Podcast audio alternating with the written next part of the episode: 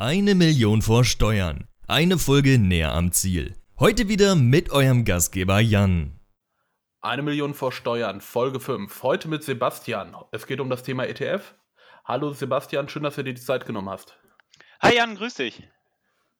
Ähm, heute, wie gesagt, soll es um das Thema ETFs gehen. Sebastian ist ähm, selbstständiger Vermögensberater und deswegen die erste Frage: Selbstständigkeit, wie kam das? Und ähm, viele haben ja so ein recht negatives Bild, was ähm, Vermögensberatung angeht. Da will man ja eigentlich immer nur auf die Provision hinaus. Kannst du uns vielleicht da ein bisschen mehr erzählen? Boah, das ist ja jetzt schon so eine Frage, da muss ich äh, einen halben Aufsatz zu erzählen. Ähm, also es geht bei mir alles relativ weit zurück. Ich habe äh, irgendwann 2014 mal angefangen, äh, eine Ausbildung in der Bank zu machen und ähm, war einfach eine, eine äh, regionale Genossenschaftsbank bei mir in der Heimat ähm, und habe da während der Ausbildung immer schon gemerkt, irgendwie, dass das Geldanlage so, so mein Thema ist. Ähm, die anderen Themen habe ich auch so mitgenommen, aber ähm, irgendwo war immer Geldanlage das, was mich hauptsächlich gereizt hat und ähm, habe dann irgendwo so jede freie Minute, also bei mir in der Ausbildung war es glücklicherweise so, dass ich ähm, immer mal wieder Blöcke hatte, wo ich jetzt nicht mit Arbeit überschüttet wurde, ähm, sondern auch immer mal wieder Zeit hatte, mich, mich einfach äh, mit, mit anderen Themen auseinanderzusetzen, die irgendwo so mit in dieses ganze äh, Geschäft reinfließen und mich, äh, mich da einfach entsprechend weiterzubilden. Äh, und habe dann angefangen, mich mal mit den mit den bankinternen Produkten und, und Themen rund um die Geldanlage auseinanderzusetzen äh, und habe da generell irgendwo so das, so das Thema Aktien für mich entdeckt und gemerkt, okay, ähm, wenn ich in Aktien investiere und das irgendwo so ein bisschen langfristig betreibe, ähm, dann kann ich da schon viel Freude und viel Spaß mit haben und irgendwo wird mein, wird mein Geld einfach mehr. Und ich, ich komme jetzt irgendwo aus einem ähm, aus einem aus einem Elternhaus, wo das, wo das Thema jetzt nicht so wahnsinnig groß geschrieben wurde. Ähm, das heißt, ich hatte da jetzt nicht, eine, nicht irgendwie eine, eine großartige Vorbildung, eher sogar eine, eine gewisse negative Vorprägung, ähm, weil viele in, in meinem Umfeld, insbesondere ältere Menschen, einfach beispielsweise Erfahrungen im, im neuen Markt gesammelt haben. Ähm, und ich habe dann während der Bank erstmal gelernt, okay, Aktien sind ja, sind ja erstmal ein, ein, schönes Thema, aber irgendwo in Deutschland doch ein eher sehr vorgeprägtes Thema, äh, wo, wo viele Menschen vor, vor zurückschrecken. Jetzt äh, mittlerweile ist es ja so, unter anderem durch, durch dich, Jan, dass, äh, dass das doch etwas mehr wird. Und ähm, ja, dann dann habe ich einfach dementsprechend immer mehr angefangen, das, das Thema auseinanderzunehmen und habe ähm, während der Ausbildung dann den, den einen oder anderen Blog für mich gefunden, der sich einfach viel tiefer mit dem, mit dem Thema Geldanlage befasst.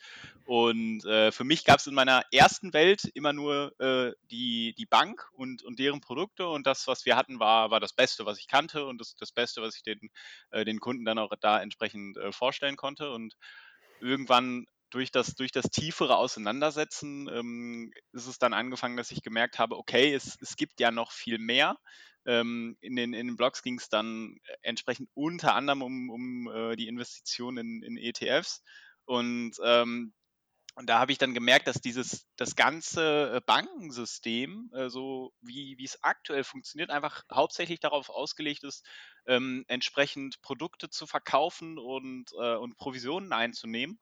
Und das ist am Ende des Tages in meinen Augen, es kann, wenn es von äh, Berater bzw. Verkäufer und Kunde vernünftig gelegt, äh, gelebt wird, hängt primär in meinen Augen vom, vom Berater ab, kann das funktionieren, aber an sich ist es ein eher kontraproduktives System, weil ähm, der Kunde in der Regel für die Fonds, die er kauft, einfach Ausgabeaufschläge zahlen muss, ähm, plus relativ hohe Produktkosten und ähm, die Berater sind natürlich immer dazu animiert, weil die Banken natürlich auch logischerweise Wirtschaftsunternehmen sind, ähm, entsprechend Fonds zu verkaufen, die Ausgabeaufschläge bringen, weil Ausgabeaufschläge bringen ähm, höhere Einnahmen logischerweise als die, als die laufenden Kosten. Und ähm, das ist eher kontraproduktiv, weil normalerweise ist es so, wenn du, je länger du in einem Produkt drin bist, wenn du eine vernünftige Strategie hast, ähm, desto, desto wahrscheinlicher ist es, dass, dass du da ähm, als, als Investor erfolgreich rausgehst. Und ähm, kann ich dich hier direkt vielleicht mal unterbrechen? Gerne. Ähm, du, du hast angesprochen, dass du aus der Ausbildung kamst, dann angefangen hast, deine Produkte zu verkaufen oder in der Bank hast mhm. die Produkte verkauft und ähm, du sprichst an, du hast die Produkte gar nicht so wirklich vergleichen können, du hattest wirklich äh, oder du hattest nicht wirklich diese Vergleichswerte. Ähm, das finde ich jetzt aus Kundenperspektive bisschen gefährlich, wenn ich mir vorstelle, dass die Banken ihre Verkäufer gar nicht mal so richtig schulen, zumindest ähm, was jetzt so diese, diese grobe Produktpalette angeht. Ähm, kannst du mir dann einen Einblick geben, äh, wie tief da geschult wird und wie das bei den einzelnen Beratern aussieht? Oder ist das eher so ein äh, All-in-One-Paket, was jeder an, angehende Berater bekommt. Okay, das, da muss ich dir direkt widersprechen.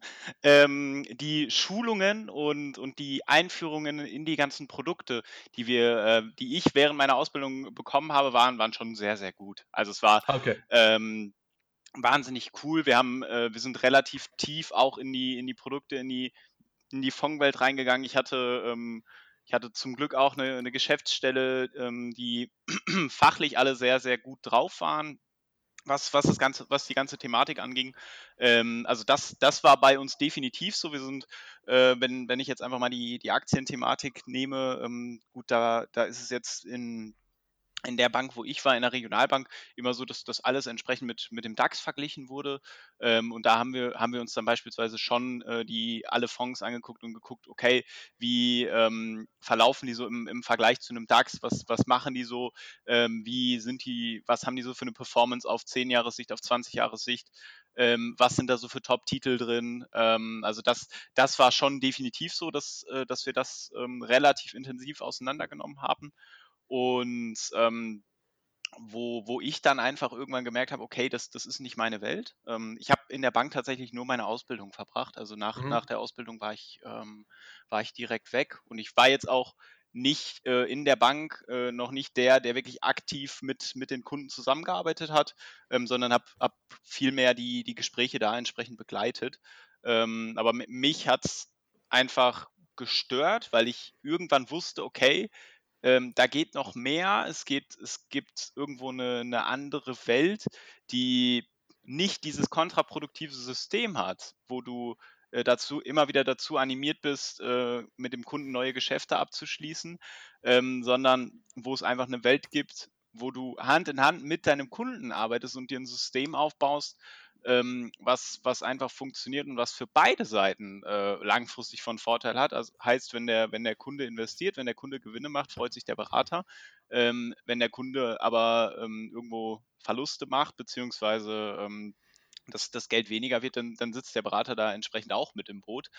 Ähm, und mir war es irgendwann wichtig, dass dass Menschen, wenn, wenn sie von mir beraten werden wollen, wirklich für, für die Beratungsleistung zahlen und nicht für den äh, Produktabschluss.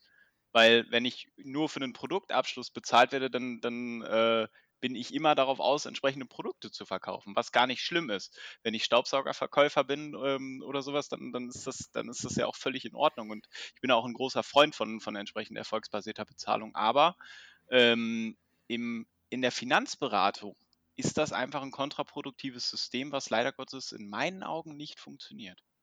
Sehe ich genauso wie du. Ähm, das, das, sieht man ja auch immer wieder. Banken ähm, animieren oftmals ähm, Kunden nämlich auch zu, zu hohen Transaktionsvolumen. Es soll immer öfters getradet werden, weil die auch dadurch mehr verdienen. Ähm, deswegen sehen wir auch diese Gamification im Bereich der, der Online-Broker, wenn man sich jetzt zum Beispiel Trade Republic anguckt, das soll gar kein negatives Beispiel sein, sondern einfach nur, äh, man, man, muss sich das mal vor Augen führen, denn äh, man zahlt da 1 Euro Ordergebühr, aber das Ganze wird natürlich über Kickbacks vergütet. Heißt, wenn ihr bei Trade Republic kauft, dann kriegt Trade Republic dafür 3 Euro von Lang und Schwarz von der Börse ähm, für die Ausführung der Order. Deswegen ähm, muss man sich immer hinterfragen, wer, ähm, wer am Ende bezahlt, denn keine Dienstleistung ist am Ende des Tages kostenlos. Und man muss sich dann auch fragen, ob einem das Geld wert ist, ähm, für die Beratung dann kein Geld zu bezahlen, aber dann äh, wiederum durch Umwege dafür dann zu bezahlen, denn am Ende des Tages ist, ist man dann selber das Produkt, wie man so schön sagt. Ähm, du hast vorhin angesprochen, dass deine Eltern nie wirklich am Aktienmarkt ähm, aktiv waren. Ich glaube, das können sehr viele Leute nachvollziehen weil die ähnliche Erfahrungen haben. Sogar sehr viele Leute, mit denen ich hier schon äh, gesprochen habe oder auch auf Instagram kommuniziert habe. Ähm, deswegen wäre es vielleicht mal ganz interessant zu wissen, wie ich als Einsteiger mir jetzt selber ein ETF-Depot aufbauen kann und wie ich da starten soll. Mhm. Also ähm, an sich ist das, ist das erstmal ein Thema, ähm, wo es, glaube ich, wenig Sinn macht zu sagen, hey, investiere in, in das und das Produkt. Ähm, das ist klar relativ einfach gesagt. Also ich könnte jetzt sagen, okay, nimm einfach ein MSCI All Country World, ähm, investiere da jeden Monat äh, das Geld rein, was du investieren möchtest und lass es laufen, guck 20 Jahre später drauf und freu dich. Ähm, nur das, das Problem ist, dass wir Menschen leider Gottes alle irgendwo so ein, so ein bisschen emotionsgesteuert sind. Und ähm, aus dem Grund macht es schon Sinn, ähm, glaube ich, irgendwo ein, ein, Buch zu lesen, beispielsweise, ähm, was sich zumindest ansatzweise mit, mit der Thematik so ein bisschen auseinandersetzt, ähm, weil du, du sprichst jetzt gerade davon, dass ähm, vom ETF-Depot aufbauen, was, was derjenige dann selber verwaltet, richtig? Genau, richtig. Okay. Ähm, ja, also insbesondere wenn, äh, wenn ich das Ganze selber verwalte, macht es, glaube ich, schon Sinn, ähm, sich entweder irgendeine Person zu suchen im Umfeld, die das Ganze gut umsetzt. Oder, und da gibt es mittlerweile wahnsinnig tolle Bücher, wenn ich einfach nur an den, an den Finanzvisier beispielsweise denke, die versuchen oder es sogar schaffen, in sehr, sehr einfacher Sprache das Thema ähm, ETF oder das gesamte Thema Geldanlage für den, für den Otto-Normalverbraucher ähm, auf, auf die Straße zu bringen. Und ähm, wenn, wenn ich jetzt glaub, wenn ich jetzt heute nochmal neu anfangen würde, mir ein ETF-Depot aufzubauen, dann äh, würde ich, glaube ich, irgendwo diesen Weg nehmen. Ähm, wobei ich auch ganz klar sagen muss, es bringt nichts, äh, das, das Thema tief und, und ellenlang auseinander zu pflücken, ähm, weil ich, ich kenne genügend Menschen, die immer wieder sagen, ja, ich will investieren und Aktien sind, sind so ein grandioses Thema und ähm, ich, ich möchte es unbedingt machen, aber mir fehlt jetzt Wissen oder ähm, mir, mir fehlen noch 13 Euro im Monat, damit ich investieren kann oder ähm, ich, ich fühle mich irgendwo noch nicht sicher genug. Ähm, das, das wird niemals kommen. Am Ende des Tages ist es, ist es so, dass, dass die Erfahrung, die Sicherheit damit kommt, dass man einfach mal macht. Und ja. äh, es, ist, es ist auch völlig in Ordnung. Ähm, also ich, ich habe es mit den meisten Menschen, ähm, mit denen ich das Ganze zusammen gemacht habe, habe ich es einfach so gemacht, dass ich gesagt habe, okay, fangt doch einfach mal mit 25 Euro im Monat an. Ähm, ihr gebt mit Sicherheit auch sonst 25 Euro im Monat in der Kneipe oder ähm, was weiß ich, auf dem Bolzplatz oder sonst irgendwo aus. Ähm, dann lasst das doch einfach einmal im Monat ähm, und kauft euch davon irgendwo ein ETF, guckt, wie sich das anfühlt, ähm, werdet erstmal warm mit den mit den Schwankungen, die da reinkommen, ähm, weil ich glaube, es macht wenig Sinn, ähm, wenn ich jetzt direkt einen riesengroßen Geldbetrag zu Hause liegen habe, ja. den äh, sofort zu investieren und ähm, und dann auf einmal kommt irgendwie ein, sowas wie ein Corona-Shutdown und äh, die Märkte fallen runter und äh, vor lauter Panik verkaufe ich dann. Ähm, deswegen würde ich immer sagen, fang erstmal mit, mit kleinen Beträgen an. Ähm, setz dich irgendwo ein bisschen damit auseinander, aber das, das Wichtigste ist, äh, so, wie bei, so wie bei ungefähr allem, äh, ist, ist einfach mal zu machen und äh, zu anfangen zu investieren. Ja, also wirklich, das ist ein grandioser Rat. Ähm, den, den gebe ich auch wirklich jedem, der mich auf das Thema anspricht. Fang einfach an. Ähm, natürlich, bevor man anfängt, ein bisschen, bisschen Wissen aufbauen, sonst geht das sehr, sehr wahrscheinlich in die Hose. Ja. Aber ich werde auch so oft angeschrieben, so, was hältst du von diesem Small Cap, was, kennst, was denkst du von diesem Small Cap? Und am Ende des Tages kann, egal was ich euch sage, ihr müsst am Ende des Tages eure eigenen Analysen lernen zu machen, ihr müsst lernen, ähm, wirklich ähm, darüber nachzudenken, was die Konsequenzen sind. Und am Ende des Tages muss man es auch einfach erfahren. Weil ähm, man kann jetzt natürlich sagen, ja, ein Totalverlust ist scheiße. Das weiß, glaube ich, jeder. Aber wenn man dann in dieser Situation ist, eine Aktie fällt 50% oder ein ETF fällt 50%, die Gedanken, die man in diesem Moment hat, die sind anders als der Gameplan, den man sich von einem Jahr erstellt hat, als man angefangen hat mit dem Investieren. Also diese, ähm, diese Erfahrungen sind unglaublich wichtig. Und deswegen, Sebastian, gebe ich dir da hundertprozentig recht. Ähm, zum Thema Bücher, hast du da konkrete Tipps, was man da jetzt lesen könnte? Also, ähm, weil ja. ich da im, im, Bereich ETFs oder und Bücher im, im Bereich ETF nur Gerd Komma gelesen habe, was ich ziemlich, ziemlich gut fand, aber ähm, vielleicht nicht unbedingt anfängertauglich. also, Gerd Komma habe ich damals auch, äh, witzigerweise wollte ich irgendwie meinen, meinen Eltern äh, Geld, das Thema Geldanlage und das Thema Aktien so ein bisschen aufdrücken und ähm, habe den dann irgendwann zu Weihnachten auch mal Gerd Kommer souverän investieren in Index, Indexfonds und ETFs gelesen, äh, geschenkt. Und äh, natürlich haben dieses Buch in meiner Familie, äh, hat dieses Buch genau eine Person gelesen. Äh, das, das waren weder meine Eltern, noch waren, das war mein, noch waren das meine Schwestern, sondern das war ich. und ähm, mir hat das Buch wahnsinnig großen Spaß bereitet. Allerdings glaube ich, dass jeder Mensch, der jetzt nicht so völlig verstrahlt ist wie du und ich, ähm, daran irgendwo verzweifeln wird, weil das einfach sehr, sehr fachspezifisch und sehr, sehr tief ist. Ähm, was ich persönlich sehr cool finde, ähm, ich habe das Buch selber nicht gelesen, aber äh, von vielen Einsteigern äh, gehört, dass es wahnsinnig gut und äh, echt in wahnsinnig einfachen Worten geschrieben ist, ist das Buch vom Finanzwesier. Ich kann dir, ich kann jetzt nicht mal den, den genauen Titel sagen, ähm, aber dieses Buch ist wahnsinnig cool, weil der Finanzwesier, ich glaube, er ist ursprünglich Ingenieur und äh, hat auch selber mal das, das ganze Thema Geldanlage für sich vernünftig aufgedröselt. Ähm, und dadurch, dass er Ingenieur ist, ist er ähm, und eigentlich nichts mit diesem, mit der ganzen Finanzbranche zu tun hat, ist er irgendwie in der Lage, ähm, das Ganze auf relativ einfachen Worten darzustellen, sodass es für jedermann verständlich ist. Und ähm, das macht er tatsächlich wahnsinnig gut. Ich habe jetzt nur äh, viele Blogbeiträge von ihm gelesen, wo ich aber auch immer wieder angetan bin. Ja, und unglaublich cooler Typ. Ähm, ich habe ihn auch schon öfters auf YouTube verfolgt. Weiß ich nicht, ob du es gesehen hast. Ähm, ich, äh, das ist wirklich die Person, äh, die mit am einfachsten wirklich diese ETF-Geldanlage auf YouTube, glaube ich, darstellt. Also es ist wirklich so ein Typ, der, der, der sagt auch ganz offen, hier geht es nicht darum, reich zu werden, es geht einfach nur, nicht arm zu sterben. Und allein dieser Slogan, der zeigt ja, wo, wozu eigentlich so eine Geldanlage denn überhaupt wirklich da ist. Denn ich glaube, sehr viele Leute denken, wenn sie jetzt in Aktien oder ETFs investieren, werden sie am, irgendwann am Ende ihres Lebens reich. So einfach ist das Ganze nicht. Ähm, zumindest wenn wir über marktübliche Renditen sprechen. Ähm, natürlich, wenn man jetzt 40 Jahre lang 500 Euro in, in ETFs investiert oder über einen Sparplan in, in Aktien, dann, dann hat man am Ende des, des Lebens wirklich eine stattliche Summe. Aber wirklich reich ist man dann, dann äh, wahrscheinlich eher nicht.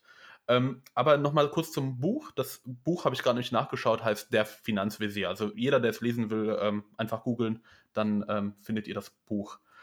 Lag ich ja mit, lag ich ja mit äh, das Finanzvisier-Buch gar nicht mal so weit daneben. Ja, schon, passt. ähm, da wir jetzt ein bisschen über den Einstieg gesprochen haben, wie man am besten einsteigt, ähm, worauf sollte ich achten, wenn ich mir ähm, einen ETF ins Depot lege oder wenn ich mir einen ETF analysieren möchte? Was, was gibt es da für Kennzahlen? Äh, worauf schaue ich da? Ähm, also ich glaube, wichtig ist, jetzt, jetzt nicht irgendwie äh, zu schauen, dass ich den einzelnen, den, äh, dass ich jetzt den perfekten ETF finde, sondern äh, viel wichtiger ist, ist in meinen Augen, dass die Strategie, die dahinter steht, passt. Ähm, also mir zum Beispiel ist es wahnsinnig wichtig, dass ich jetzt nicht davon abhängig bin, äh, ob es mal äh, Deutschland oder der USA oder China oder sonst irgendwo irgendjemandem schlecht geht. Ähm, also heißt, dass ich nicht von, von irgendeinem Land äh, beispielsweise abhängig bin. Genauso möchte ich nicht von irgendeiner Branche abhängig sein. Ähm, wenn irgendwann auf einmal keine, keine klassischen konventionellen Autos mehr verkauft werden, sondern nur noch E-Autos äh, und ich komplett auf die Automobilbranche gesetzt hätte, dann, dann hätte ich halt ein riesengroßes Problem. Ähm, und da einfach nicht, nicht von irgendwelchen Branchen abhängig zu sein, war mir persönlich immer sehr, sehr wichtig. Ähm, heißt, vereinfacht ausgedrückt, wenn ich mir ein, ein ETF-Depot aufbaue, dann möchte ich ganz einfach die, die ganze Welt im Depot haben. Ich möchte Industrieländer haben, wie Deutschland, wie äh, die USA, die möchte ich mit dabei haben. Gleichzeitig möchte ich aber auch ähm, irgendwo Schwellenländer mit dabei haben, ähm, wie zum Beispiel Brasilien. Ähm, weil die einfach für die Zukunft noch ganz, ganz andere Wachstumsmöglichkeiten haben. Natürlich bringen die auch irgendwo ein, ein anderes Risiko mit sich, ähm, aber sorgen natürlich auch davor, dafür, dass das Depot einfach wesentlich ausgewogener ist. Und ähm, wenn ich jetzt mein ganzes Depot auf, auf Schwellenländer beispielsweise ausrichten würde, dann hätte ich, hätte ich auch schon wieder ein, ein relativ hohes Risiko. Aber wenn ich äh, irgendwo einen, einen, gewissen kleineren Anteil äh, dort rein investiere, dann ist es, ist es in meinen Augen ähm, so, dass, dass es ähm, dass es einfach dafür sorgt, dass, dass das Depot wesentlich ausgewogener ist. Ähm, aber um es nochmal einfach äh, auf, äh, um es nochmal runterzubrechen, ähm, worauf sollte ich bei der, bei der ETF-Auswahl achten? Ähm, in meinen Augen ist es so, dass das Wichtigste ist, dass äh, ich A auf Anbieter zurückgreife, die gängig am Markt sind. Also jetzt nicht irgendwo die, die größte dubiose Klitsche von den, von den British Virgin Islands auszuwählen, die jetzt den neuen Super-ETF ähm, sich ausgedacht hat, sondern ruhig auf, auf große Anbieter zurückgreifen, wie iShares, wie Xtracker, ähm, wo, wo einfach große Marken hinterstehen äh, und wo ich weiß, okay, die legen jetzt schon äh, seit, seit vielen Jahren ETFs auf, da stehen, da stehen größere Volumina hinter, da kann ich mir sicher sein, ähm, dass, dass die das Ganze ordentlich machen ähm, und darauf zu achten, dass äh, die, die Kosten einfach gering sind. Also es gibt genügend ETFs, äh, was weiß ich, Multifaktor-ETFs, äh, die am Ende des Tages nicht mehr einen Index abbilden, sondern eher aktiv als, als passiv sind. Ähm, und das kann man machen, wenn man da, wenn man da Spaß dran hat. Ähm, aber für denjenigen, der einfach sagt, okay, ich möchte hier Vermögensaufbau betreiben und äh, möchte einfach, äh, dass, dass meine Geldanlage läuft und ansonsten Spaß am Leben haben, für den macht das, für den macht das einfach wenig Sinn. Der sollte sich auf die, auf die Kernprinzipien konzentrieren und das heißt einfach die, die Kosten so gering wie möglich halten. Das heißt, äh, einfach schauen, dass ich, dass ich irgendwo Kostenquoten, also TER, Total Expense Ratio, ähm, bei, den, bei den ETFs habe, die irgendwo so im Bereich von, äh, ich sag mal, 0,2 bis maximal 0,4 liegen. Ähm, bei speziellen ETFs können die auch mal bei, bei 0,5 liegen, aber insbesondere bei den, bei den klassischen ETFs liegen die eher so bei, bei 0,2 bis 0,4. Ähm, und mir dann einen, Online-Broker zu suchen, der äh, eine kostenfreie Depotführung anbietet, ähm, der sich gerne auch irgendwo so auf diese Richtung ETF spezialisiert hat. Ähm, und das, schön, dass, das ist so das schön. Wichtigste, glaube ich. Ja, ich, ich gehe da auch voll mit, aber schön, dass du uns so, so einen ganzen Rundumschlag direkt gegeben hast. Ähm, Nochmal ganz zurück am Anfang zu dem Thema Emerging Markets, Schwellenländer. Ähm, ich glaube, das taugt auch ähm, wirklich 99 Prozent der Anleger in Deutschland am meisten. Ähm, denn wer hat wirklich das Know-how und möchte sich wirklich in, in asiatische Länder einarbeiten und gucken, welche Unternehmen gibt es da, welche laufen gut. Dann hat, hat, man noch ein politisches Risiko. Natürlich hat man das bei einem, bei einem ETF auch, aber da hat man wieder mehr Länder mit dabei. Und aber wer, wer möchte sich da einarbeiten? Natürlich so Leute wie ich, die, äh, die die jetzt einen Blog betreiben, die machen das, die haben auch Spaß daran, ähm, aber für die meisten ist das halt nichts, weil wenn ich jetzt sage, ähm, eine Ping-An-Insurance, was machen die? Ich, ich würde ich würd dahin gehen und sagen, 99,999% der Leute haben gar keine Ahnung, wenn du jetzt auf der Straße fragst, was ist Ping-An? Ähm, und das ist eine der ich größten Versicherungen der Welt. ja, ist, ist die, ähm, glaube ich, zweitgrößte Versicherung der Welt hinter Berkshire Hathaway und ähm, ist aber nur in China tätig. Ach, also krass, Berkshire Hathaway ist die größte Versicherung der Welt? Ja, also ist ja ähm, im Grunde genommen eine Rückversicherung und da haben die ja noch Geico im Portfolio, das ist ja ein äh, amerikanischer Autoversicherer, also dadurch ist man schon äh, sehr, sehr groß und Berkshire Hathaway hat ja damals als Versicherung angefangen, um sich so äh, das Kapital für eine Holding äh, zu holen. Also auch eine ganz interessante Geschichte. Ich glaube, man ist auch nur ähm, nach Marktkapitalisierung der, die größte Versicherung ähm, weil das Ganze ein Holding-Konstrukt ist. Aber so genau bin ich da jetzt auch nicht im Thema drin. ähm, als, jetzt hast du mich ein bisschen rausgebracht. Ich muss ganz kurz überlegen. Genau, Thema Kosten. Ähm, genau, Kosten sind heutzutage super gut zu minimieren. Man, äh, es gibt unzählige Discount-Broker, die Consorsbank, die kommen direkt, um jetzt zwei zu nennen. Aber es gibt auch schon Mobile-Broker, die teilweise Handeln für 1 Euro ermöglichen und gratis Sparpläne ermöglichen, ähm, wie zum Beispiel Trade Republic, wie vorhin schon erwähnt. Oder zum Beispiel bei der Consorsbank gibt es auch immer Star-Partner, bei denen man dann äh, kostenlos ETFs dann auch besparen kann, wie zum Beispiel ähm, ein X-Tracker, MSCI World. Ähm, was mich interessieren würde, du sagst, ähm, du möchtest kein Einzelländerrisiko haben. Ich glaube, es ist relativ schwer, die USA mal nicht hoch im Depot zu gewichten, weil ich glaube, im, im MSCI World haben wir irgendwie eine 60-Plus-Gewichtung äh, von äh, USA. Wie, wie siehst du das? Kann man das irgendwie minimieren in, oder, oder ist das eigentlich nicht, nicht wirklich möglich oder ist es nicht rational? Ähm, ist ein Punkt, der, glaube ich, schwierig auszumerzen ist, wenn ich mir ein ETF-Depot vernünftig aufbaue. Also dann habe ich gerade gefühlt immer die USA recht hoch im Kurs, genauso wie immer sowas wie Apple und Amazon als, als Einzeltitel noch recht hoch mit dabei. Ähm, ich sage mir, wenn ich äh, die, die USA mit drin habe, die sind natürlich immer mit, mit 60 Prozent äh, dabei, aber wenn ich mir dann, dann auch mal die, die ganzen Unternehmen anschaue, die, die da wirklich drin sind, wenn es Amazon ist, wenn es Apple ist, ähm, das sind alles Konzerne, die sind nicht nur in den USA tätig, das sind alles Konzerne, die sind, die sind auf der ganzen Welt tätig. Von daher ja, ich habe dann eine USA mit dabei, die einen relativ hohen Anteil habe. Ähm, und ich, ich habe es A akzeptiert, B sage ich mir aber, dass, dass alle Unternehmen, die ich da drin habe, auch Weltkonzerne sind und äh, auf, auf der ganzen Welt tätig sind. Und ja, die machen mit Sicherheit ihren, ihren größten Anteil des, des Umsatzes und des Gewinns äh, in den USA. Ähm, aber da ist natürlich dann auch einfach eine, eine gewisse Streuung mit dabei. Ähm, das sehe ich so. Ja, definitiv. Und ich glaube, historische Renditen geben den USA auch ein bisschen recht. ja. Ähm, auch, auch wenn man historische Renditen natürlich niemals so als, als Anker für die Zukunft nehmen soll, aber die, die US-Börsen sind in den letzten 100 Jahren sehr, sehr gut gelaufen und sind, glaube ich, auch ähm, mit Abstand für die, für die langfristige Geldanlage, zumindest historisch gesehen, ähm, die, beste, die besten Länder ähm, zumindest im direkten Vergleich, denke ich. Können wir gleich ähm, nochmal das Thema Kosten aufgreifen, Jan? Das, das wäre cool. Mir kommt da nämlich äh, gerade noch so der, der ein oder andere Punkt, der, der glaube ich, ähm, für, Hörer, für Hörer insbesondere, der jetzt gerade mit dem, mit dem Thema startet, noch relativ wichtig ist. Gerne, führst doch direkt aus. Okay.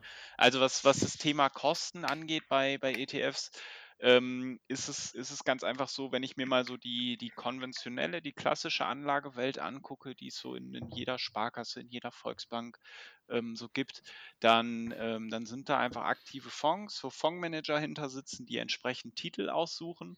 Ähm, wenn ich in, in, einen ETF investiere, ist es ganz einfach so, dass, dass ich einen Index, wie hier in Deutschland einfach am bekanntesten der DAX, ähm, in, in Amerika der SP 500 oder äh, auf der Welt ist, ist glaube ich, der gängigste der, der MSCI World.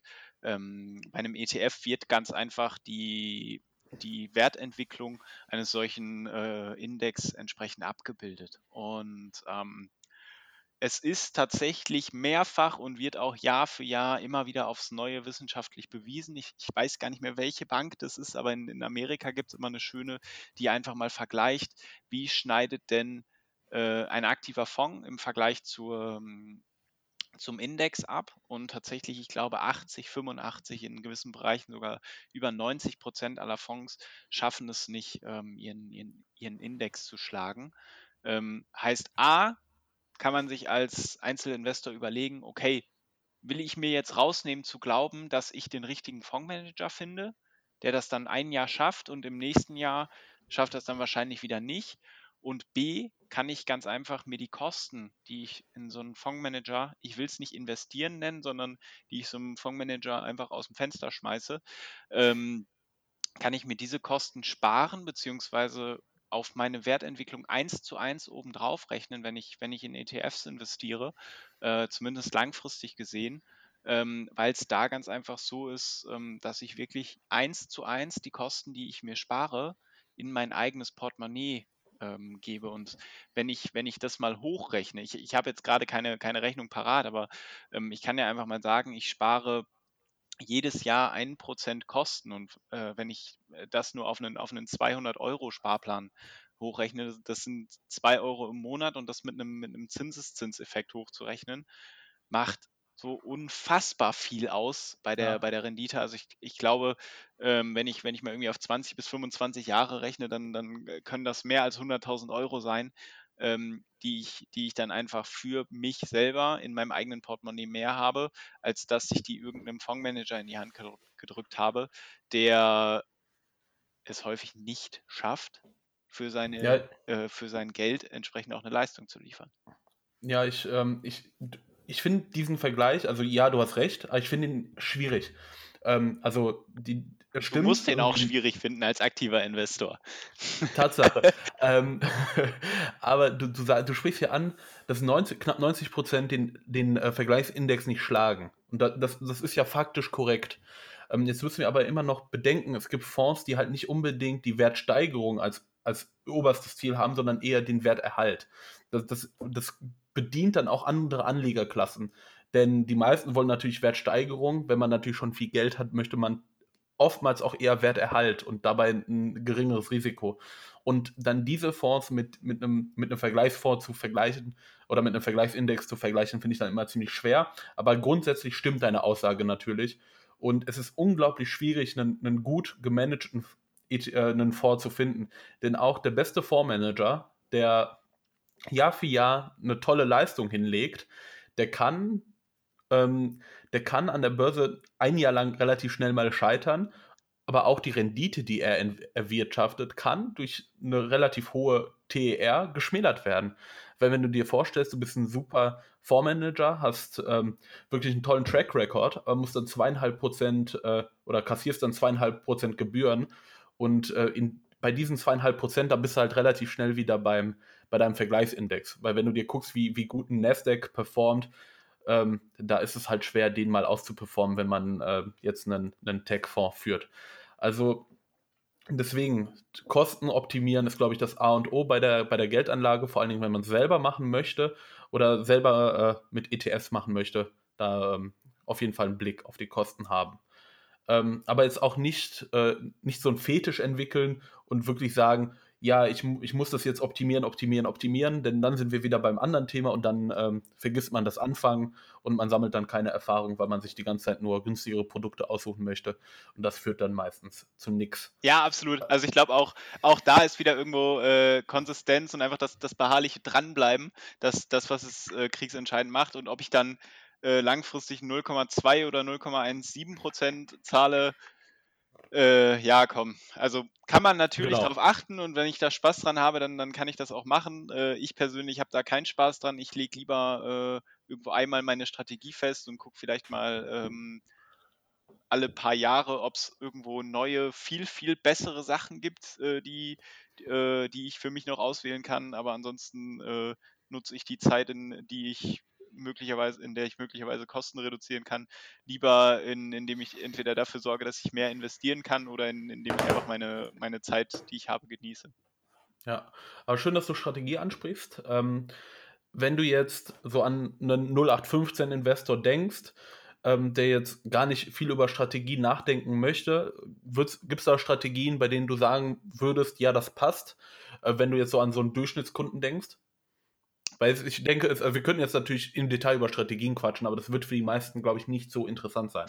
Deswegen, bin ich, bin ich zu 100 Prozent bei dir. Also ich glaube, wenn ich es, du musst halt, du kannst verschiedene Sachen unterscheiden. Entweder du hast jemanden, der hat da wirklich gar keinen Bock drauf ähm, und sagt einfach nur, okay, ich möchte jetzt hier mein, mein Geld wachsen sehen und äh, ich will mich aber einfach gar nicht drum kümmern. Und ähm, dann, dann kannst du sagen, okay, ich nehme irgendwo einfach ein einen einzigen Fonds, das ist der MSCI All, All Country World und äh, am besten noch MSCI All Country World EMI. Da habe ich einfach die, die ganze Welt nach Marktkapitalisierung drin, ähm, habe Schwellenländer drin, habe Industrieländer drin, ähm, habe kleine Unternehmen drin, natürlich alles ent, entsprechend der Marktkapitalisierung ähm, und kann es einfach laufen lassen. Ich kann da jeden Monat Geld rein, ähm, reinwerfen und langfristig zusehen, wie es wächst. Ähm, das das ist, glaube ich, so die aller, aller einfachste äh, Variante, wenn ich wirklich gar keine Lust habe, mich, mich drum zu kümmern. Ähm, wenn, ich, wenn ich zumindest äh, immer mal wieder ein bisschen drauf gucken kann, dann, dann kannst du eine, eine recht äh, einfache Variante wählen, indem du sagst, ähm, ich nehme beispielsweise den MSCI World und den MSCI Emerging Markets ähm, und nehme da, wie, wie es mir lustig ist, nämlich ähm, 70% MSCI World, 30% MSCI Emerging Markets oder 75, 25. Ich glaube, da ist einfach wichtig, äh, sich mal irgendwo auf, auf eine gewisse Gewichtung festzulegen äh, und die dann einfach beizubehalten und ein bis einmal im Jahr oder einmal alle zwei Jahre zu schauen, ähm, dass man die Gewichtung wieder herstellt und ähm, dass das Ganze entsprechend ähm, so zu machen. So habe ich tatsächlich auch angefangen. Und ähm, dann kann man, wenn man dann noch Lust hat, sich noch tiefer damit auseinanderzusetzen, kann man halt noch einen Schritt weiter gehen und, und beispielsweise noch, noch irgendwo ähm, Smart Beta äh, mit reinnehmen und irgendwo den, den einen oder anderen Faktor mit reinfließen lassen, der äh, langfristig eine, eine, noch eine etwas höhere Rendite erwarten lässt. Ja, ähm, auf jeden Fall schön ausgeführt. Wenn ich mir ähm, so an, an meine Anfänge der Geldanlage äh, da zurückdenke, ich bin ja wirklich einfach eingestiegen, ähm, ohne viel zu wissen, ein bisschen, bisschen durch die Eltern geprägt und habe dann äh, zwei ETFs gekauft, nee, ein ETF gekauft, Welchen? einen Fonds gekauft. Ähm, das war damals ein ETF auf den Tech-DAX, aber das war auch unüberlegt. Mhm. Ich, ich, wusste nicht, was ich gekauft habe, genau. Ja, ist ja nichts das war, das war wirklich einfach so ein bisschen ins Blaue hin, hinein. Ich habe einen ähm, Morgan, nee, einen JP Morgan, nee, einen Morgan Stanley, so jetzt habe mhm. ich einen vorgekauft, einen Tech-Fonds, der lief tatsächlich auch ganz okay. Und ich habe äh, die Lotto 24 Aktie gekauft. Also auch eine ganz kuriose Mischung. Ähm, frag mich auch nicht, warum das zustande gekommen ist. Aber ich habe dadurch auch tatsächlich sehr viel gelernt. Also dieser Lernaspekt, den darf man nicht vergessen. Ähm, und Warte, kurze Frage. Spielen deine Eltern Lotto? Nein, aber mein okay. Papa hatte. Das das äh, erklärt. nee, mein Vater hatte äh, relativ lange Lotto 24 im Depot, ja. oder hat es sogar noch. Ähm, der hat es vor einigen Jahren mal gekauft, ähm, weil es so ein Geheimtipp vom, vom Aktionär damals war. Und dann hatte er da eine Rendite von äh, 70 oder 100 Prozent im Depot und äh, hat dann immer, immer öfters von der Aktie gesprochen, sodass ich mir die dann irgendwann angeguckt habe und dann gesagt habe, ich habe mir die auch gekauft.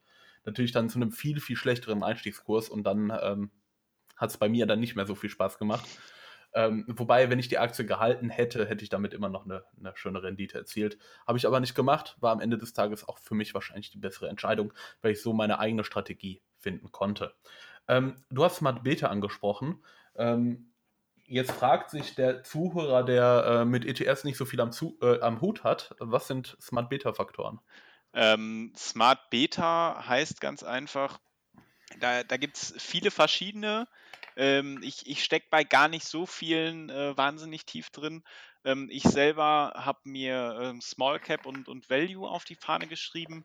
Ähm, Smart Beta heißt ganz einfach, das sind in der Regel dann Fonds bzw. Indizes, die sich auf bestimmte Faktoren spezialisiert haben. Zum Beispiel ähm, Small Cap heißt, ich nehme ähm, kleinere Unternehmen ins Depot. Heißt jetzt nicht irgendwo äh, die kleine Pommesbude von nebenan, sondern ähm, das, das sind einfach kleinere Aktiengesellschaften, ähm, die jetzt eben nicht so groß sind wie zum Beispiel äh, hier in Deutschland VW oder eine, äh, oder eine Deutsche Bank ähm, sondern, sondern einfach eher kleinere Unternehmen.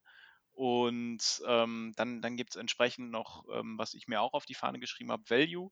Ähm, das heißt, da schaut man sich ganz, ganz einfach den, äh, den, den Aktienkurs im Verhältnis zum, zum Buchwert des Unternehmens an ähm, und ähm, setzt das Ganze ins, ins Verhältnis und schaut einfach, ähm, wie da entsprechend die, die Bewertung ausfällt. Ähm, und warum macht man das? das ist ganz einfach, also insbesondere jetzt bei, bei Small Cap und bei Value ist es so, ähm, dass das beides Bereiche sind, die langfristig einfach eine höhere zu erwartende Rendite haben. Ähm, ganz einfach bei, bei Small Cap kann man das immer ganz gut daran erklären.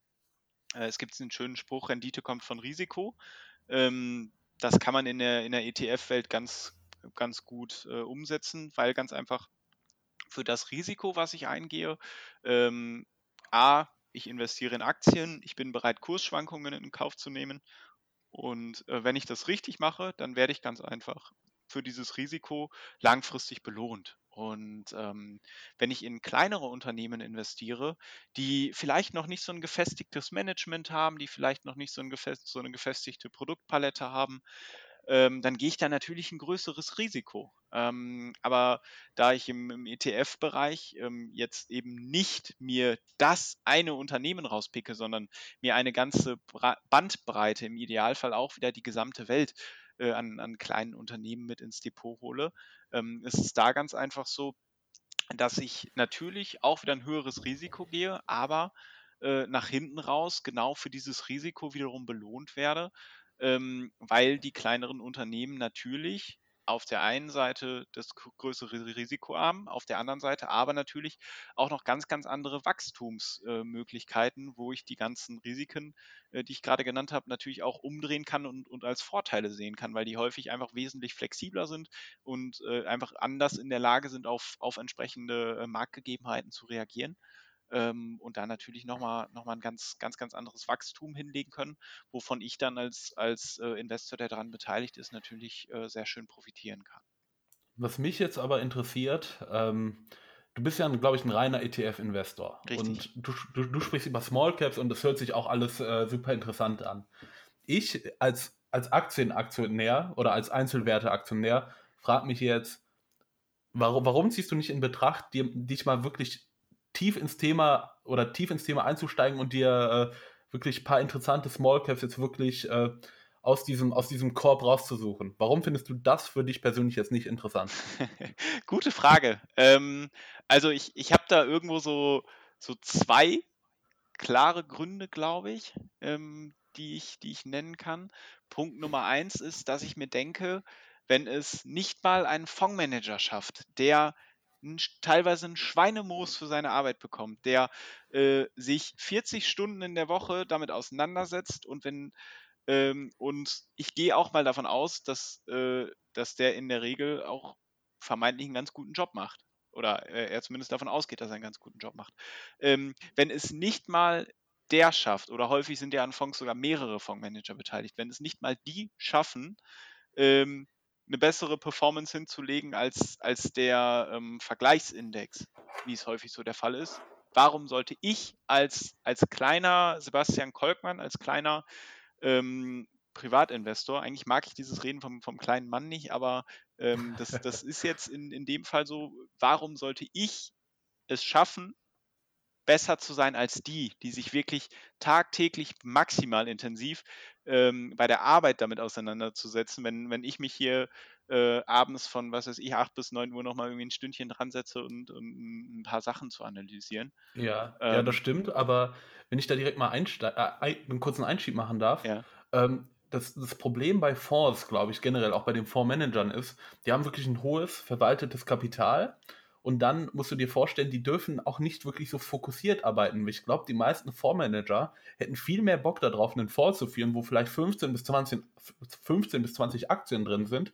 Ja, das dürfen die, glaube ich, meistens nicht, aufgrund von Compliance ja. und, und, und Bestimmungen. Und ich glaube, wenn, wenn man äh, so diesen Compliance-Faktor komplett rausnehmen würde und sagen würde, so ja, macht, was ihr wollt, 100% egal, äh, ich glaube, dann, dann wird die ganze Welt auch wieder anders aussehen. Aber ja, du hast recht. Ähm, für, den, für den durchschnittlichen Anleger ist es sehr, sehr schwer ähm, zu erkennen, welche Aktien in, im, im, bald im Trend sein werden.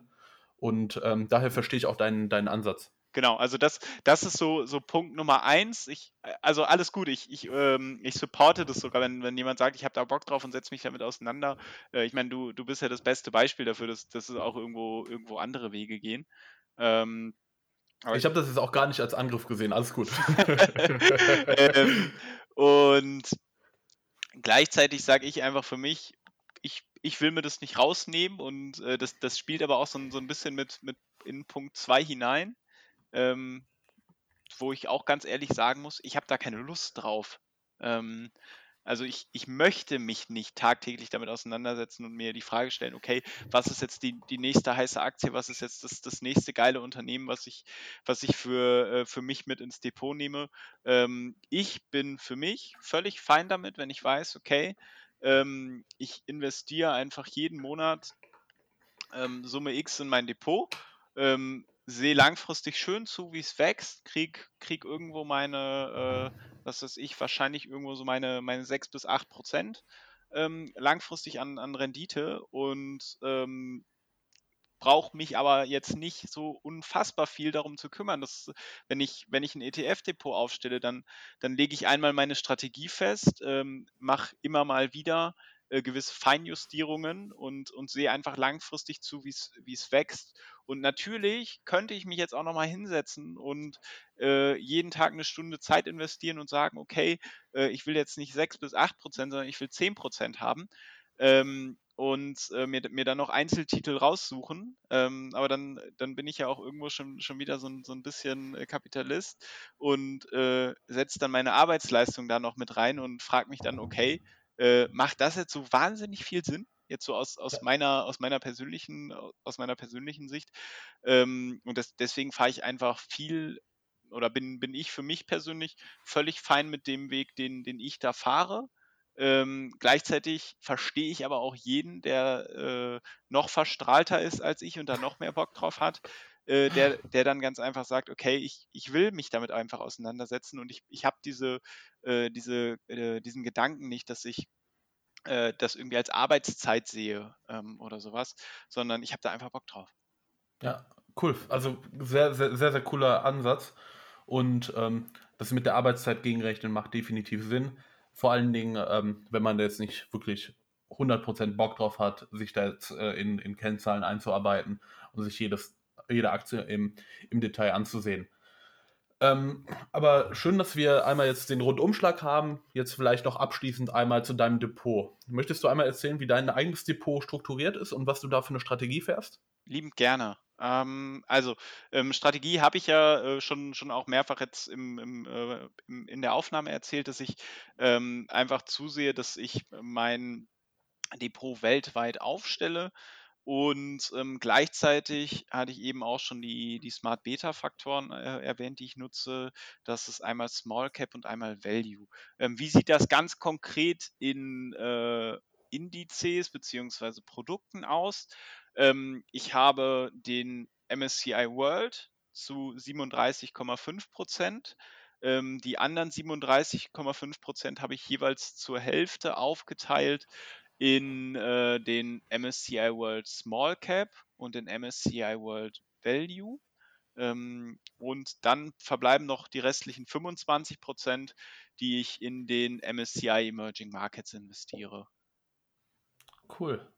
Schön, schönes Depot. Emerging Markets finde ich immer spannend, Small Cap Faktor auch. Also ähm, auch ein Depot, das ich mir so eventuell äh, erstellen würde, wenn ich ähm, passiv investieren wollen würde.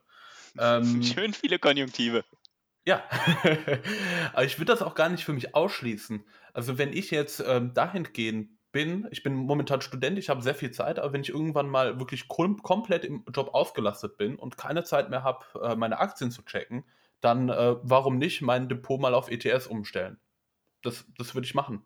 Ja, und also, es, es, gehen ja auch Hybridwege. Also es gibt, genau. ähm, ich habe jetzt vor, vor kurzem noch mit einem äh, Kumpel zusammengesessen, ähm, der dann auch sagt, okay, ähm, ich mache einfach hier irgendwo, äh, wenn ich sage, ich baue meine Altersvorsorge auf und ich baue meinen allgemeinen Vermögensaufbau auf, dann, ähm, dann mache ich das einfach über ETFs und gleichzeitig habe ich aber auch einfach Bock drauf, mir noch die ein oder andere Einzelaktie äh, mit, ins, mit ins Depot zu nehmen. Ähm, das, das ist ja auch ein Weg, der, der absolut legitim ist. Genau, eben, sehe ich auch so. Ähm, habe ich auch lange Zeit so gehandhabt. Ähm, dadurch, dass ich jetzt meinen mein Blog führe, habe ich natürlich noch viel mehr Zeit aufgewendet für, für Aktienrecherche und deswegen meine ETFs erstmal aus dem Depot entfernt. Aber ich würde es nicht ausschließen, dass äh, falls, dieser, falls dieser Weg irgendwann mal vorbei ist und ich diese Zeit nicht mehr habe, dass ich wieder Depot in meinem Depot Platz mache für, für ein, zwei ETFs. Ähm, das ist aber auch dem geschuldet, dass ich ähm, nun ja auch ein bisschen finanziellen Anreiz habe im, im Hinblick auf mein Depot, ähm, im, auch im Hinblick auf meinen, auf meinen Blog, dass ich da mehr Aktien in mein Depot aufnehme, damit ich über mehr quatschen kann. Denn am Ende des Tages kriege ich dafür auch immer eine kleine Vergütung. Ähm, jetzt über ein paar Werbepartner oder so. Und Aktien werden halt in der Regel, wenn sie hoch nachgefragt sind, dann öfters geklickt. Ähm, deswegen auch für mich da ein kleiner finanzieller Anreiz. Ähm, aber schön, dass du dir die Zeit genommen hast, äh, Sebastian. Vielleicht noch einmal eine ganz kurze Frage zum Schluss, die ich jedem Podcast-Gast stelle. Ähm, du müsstest jetzt eine Aktie oder ein ETF kaufen. Welche oder was würdest du kaufen? Hm. MSCI All Country World. Ach, die ganz sichere Variante. Die ganz sichere Variante. Ich habe auch, ja. hab auch kurzzeitig mit dem, mit dem Gedanken gespielt, irgendwie so Tesla zu sagen, wenn mir das einfach so in den Kopf geschossen ist, aber äh, ich glaube, ich würde, ich glaube, ich würde trotzdem äh, beim äh, mir treu bleiben und äh, den, den ETF wählen. Verständlich. Ähm, Tesla wäre auch eine coole Wahl gewesen. Wird mir auch äh, gut gefallen. Ähm, aber wie gesagt, nochmal danke äh, an dich, Sebastian. Schön, dass du da warst. Hat wirklich sehr viel Spaß mit dir gemacht, heute hier zu quatschen. Und das war eine Million vor Steuern, Folge 5.